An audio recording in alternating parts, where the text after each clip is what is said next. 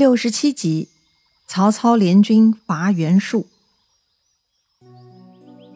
上一回咱们说到，袁术终于按耐不住称帝了，建立国号，设立省台府衙，册封了皇后、太子等等。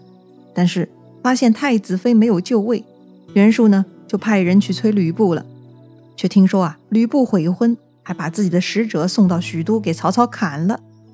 袁术觉得是超级愤怒。如此不给面子的吕布，必须灭了他。反正呢，这个袁术垂涎徐州也不是一天两天的事儿了。所以呢，袁术派出二十万大军，兵分七路向徐州挺进，一路上是攻城略地，战果累累。再说吕布，发现这次袁术来势汹涌，是十分抓狂。此时呢，陈登献计，说是可以挑唆袁术的第六、七路两军反戈一击，作为内应。另外呢。外部联结刘备，共同讨伐袁术。此时的吕布也没辙了，就只能抱着试试看的态度啊，按陈登的计策去办了。他派陈登亲自去劝降杨奉、韩先。于是呢，这个陈登就去下邳找韩先了。韩先看到陈登来了，就问他：“你是吕布之人，到这里来干嘛？”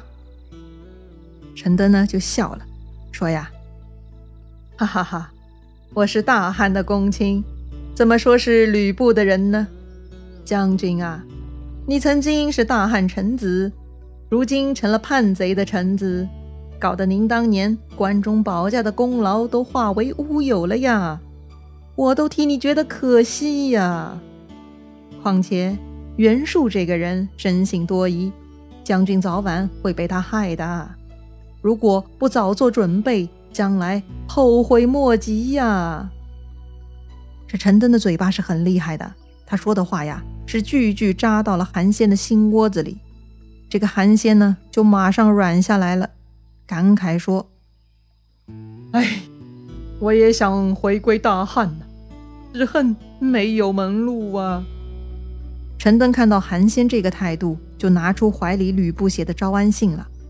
韩先看了，当下就同意了。约定啊，他会跟这个杨凤倒戈的，到时候起火为号，跟这个吕布军队接应。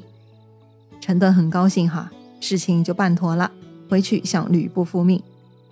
很好，既然袁术的第六七路军已经倒戈了，那么吕布只要搞定剩下的五路大军即可了。于是呢，吕布出兵啊，他呢兵分五路，派这个高顺啊去小沛打乔蕤。派陈宫呢去宜都对抗陈纪，派张辽、臧霸引一路去琅琊打雷伯。另外呢，派宋宪、魏续带兵去碣石打陈兰。吕布自己带大军从正面去对抗袁术大将张勋。这个吕布勇猛啊，他是名声在外。张勋呢，估计自己是打不过的，他呢就退兵二十里屯驻，等自己人来接应。就在这天晚上二更时分。也就是晚上九十点钟的样子啊，韩先、杨凤是分兵到处放火接应吕家军入寨，张勋军营啊是大乱，吕布呢是趁势掩杀，这个张勋啊居然吓得自己先逃走了。吕布看着张勋要逃，他也不肯放手啊，就一路追赶，一直追到天亮，遇到了接应张勋的纪灵部队。正当吕布要跟纪灵部队交手的时候呢，斜刺里。那个韩先、杨凤啊，就两军突然冲出来夹攻纪灵，把这个纪灵啊杀了个措手不及，赶紧逃了。吕布看到纪灵又败了，就接着继续追打。没想到绕过一个山头呢，又遇到了一彪军马。这彪军马呀是十分威武神气，打着龙凤日月旗幡，四斗五方旌旗，金瓜银斧，黄月白毛。哎呀，这副扮相啊，那就是天子的军队呀！果然，领头的人呢，站在黄罗销金伞盖之下。那个人身披金甲，神气活现，不是别人，正是伪皇帝袁术。那袁术啊，手腕上悬着两把刀，站在这个黄盖之下，对着吕布就大骂：“吕布，背主家奴！”又揭吕布的老底。哎，背主家奴，就是吕布曾经当董卓干儿子那段黑历史啊。所以吕布是很愤怒。懒得搭腔啊，直接挺着方天画戟就冲上来要杀袁术。袁术手下的将领当然来护住袁术喽。那个李丰就挺枪来迎，不到三个回合就被吕布刺伤了手掌，弃枪而逃。于是呢，吕布是挥军大进，对着袁术队伍是一顿砍瓜切菜，杀的袁术队伍是一阵大乱呢。吕布他们抢夺马匹、衣甲无数。袁术看到这个情形，知道是打不过吕布了，就赶紧掉头逃跑。但是呢，袁术那天呢是十分不走运啊，没跑多久呢，居然在山背后又遇到了一彪军马，拦住了这个袁术的去路。领头的人呢，居然是个红脸大汉啊！不会是关羽吧？嘿，还真的是关云长。对呀，吕布不是写信给刘备约他一起来打袁术吗？看来刘备还真的是接受了吕布的邀请呢。所以呀，这个关羽在此埋伏等候袁术，还真的被他等到了。袁术一看关羽，哎，这不是那个曾经被自己很鄙视的温酒斩华雄的马弓手吗？哎呀，这个红脸大胡子太令人印象深刻了。袁术知道关羽是不好对付的。赶紧让手下去抵挡关羽当炮灰啊，为自己的逃跑争取时间。要说袁术呢，也是很干脆的，他要么不跑，他一跑呢，就一口气逃回了这个淮南老巢了。好了，袁术滚蛋了，吕布这一方是大获全胜。吕布呢，就邀请关羽还有杨凤、韩先一起回到了徐州啊，大摆宴席犒劳所有军士。第二天呢，关羽就告辞回去了。吕布呢，为了表示对杨凤、韩先的感谢啊，向朝廷上奏折，保荐韩先为宜都牧，杨凤为琅琊牧，并且呢，在这个陈规老头的建议下，哈，安排杨凤、韩先呢，先去宜都、琅琊屯驻，等候天子的正式任命。这个时候，陈登有些不理解了，父亲为啥给吕布这个建议呢？要说为啥不把杨凤、韩先留在徐州呢？到时候就可以借刀杀人。让他们干掉吕布了，但是呢，这个陈规啊老谋深算，他对儿子说啊，万一他们协助吕布，那不是帮老虎添了爪牙了吗？所以就算借刀杀人，也得借合适的刀才行啊。陈登很拜服自己老头子的高见呐。要说这对父子，那真的是很厉害了。他们呢极有计谋，却看上去比较温和，伪装的很深。这种人呢，就是软刀子挑唆别人啊，自己的立场呢，往往隐藏很深，非常狡诈。说回袁术哈，登基以后的第一次亲征啊，居然大败收场，实在是很郁闷。他就派人呢去江东找孙策借兵。孙策是很火大，这个袁术霸占了自己的玉玺，还僭越称帝，背叛汉室，简直就是大逆不道。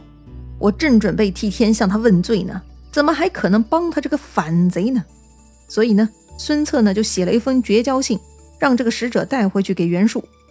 袁术见孙策对自己如此无礼，是非常气愤啊。要说这个孙策曾经还是自己的部下呢，就算老子要吃你豆腐，那又如何？你居然敢跟老子绝交！哼，你个黄口小儿，老子先要来罚你！袁术就发飙要去讨伐孙策了。这个时候啊，那个杨大将又站出来了。对了，上次也是他反对讨伐孙策，是他提建议啊，给吕布送粮食，引诱吕布。那袁术居然也没有找杨大将秋后算账，这个杨大将居然还健在哈，说明杨大将是很有生存能力的。好了，说回正题，杨大将呢，赶紧劝袁术不能讨伐孙策。他分析说呀，孙策这回写了这么过分的信。一定也是做好了对战的准备了。如果对战，咱们不一定得到便宜的呀。要说呢，这回杨大将还真是猜对了哈。确实，孙策已经做好了对抗袁术的准备。他点上兵马呀，守住了江口，准备好了。只要袁术过江，孙策呀就会给他迎头痛击。那就在这个档口，突然孙策接到朝廷的圣旨，任命孙策为会稽太守。让孙策讨伐袁术。要说此时的朝廷虽然是个小不点儿啊，但毕竟是名正言顺的，所以袁术这件反朝廷的事情冒出来，只要曹操政府四处联络，大部分人呢都会按照所谓的正理啊，站到袁术的对立面去的。更何况这个袁术跟孙策早已经闹翻了，所以呢，孙策呢就准备接旨起兵讨伐袁术了。那这个时候呢，孙策手下的长史张昭啊，就出来劝说孙策不要冲动。毕竟啊，袁术瘦死的骆驼比马大，他兵多粮足，就算这次吃了败仗，也不能轻敌的。不如给曹操写信，请曹操南下亲征。到时候呢，孙策接应，一起攻打袁术，这样更有胜算。要说张昭的计策确实不错哈，也不算腹黑，确实不要打没把握的仗嘛。邀请曹操一起攻打袁术是个好办法。那再说曹操，此时接到手下来报，说这个袁术最近打了败仗，缺粮，正在陈留抢粮食。啊，曹操很愤怒啊！正好孙策的回信他也看到了，他约曹操一起攻打袁术。哦，有了这两个理由，曹操就决定南下亲征了。这回曹操留下曹仁守许都，其他人呢全部跟着他南征，一共是十七万马步兵，粮食辎重千余车。除了曹操的本部军马，他还派人去会合其他几路人马，一同去揍袁术。其他几路是谁呢？孙策是必须的嘛。还有呢，就是心头靠的刘备和吕布啊。话说这一天哈，曹操大军呢走到了豫州界上，刘备带兵来迎接曹操。一进入曹操大帐，这个刘备就献上了两个人头。啊，谁的人头啊？原来是韩先、杨凤的人头。什么情况啊？刘备怎么会杀了这两个人呢？原来呀，这个杨凤、韩先到了宜都琅琊呢，他们脱离了袁术的管辖，他们呢又开始犯老毛病了。啥老毛病啊？那就是抢劫百姓呗。他们不是黄巾出身吗？一身的匪气啊，过了很多年还没有戒掉。一旦有机会，他们就重操旧业，搞得老百姓都怨声载道。刘备听说了此事呢。他就搞了个圈套，把他们骗到自己这里喝酒，然后啊，让关羽、张飞呢动手把他们给杀掉了。至于他们的手下呢，全部收拢当了降卒。那这回啊，刘备就是带上这两个人头来见曹操，他呢是来请罪的。曹操了解了事情经过，心里很高兴。上一回这个杨奉、韩先想从自己手里抢皇帝，就是曹操的敌人呐。这次死在刘备手里，不用自己动手，那是太好了。所以曹操呢，就大大嘉奖了刘备，夸奖刘备啊，为国除害是立了大功啊。于是就跟刘备合兵一处，继续前进。这一天呢，他们又到了徐州界，吕布出营。哎呀，不好！见到吕布，这阳奉寒先的事情该如何交代呢？好好的联合军，会不会又节外生枝呢？咱们下回再聊。如果你喜欢这个节目，记得关注主播哟。咱们明天再见啦。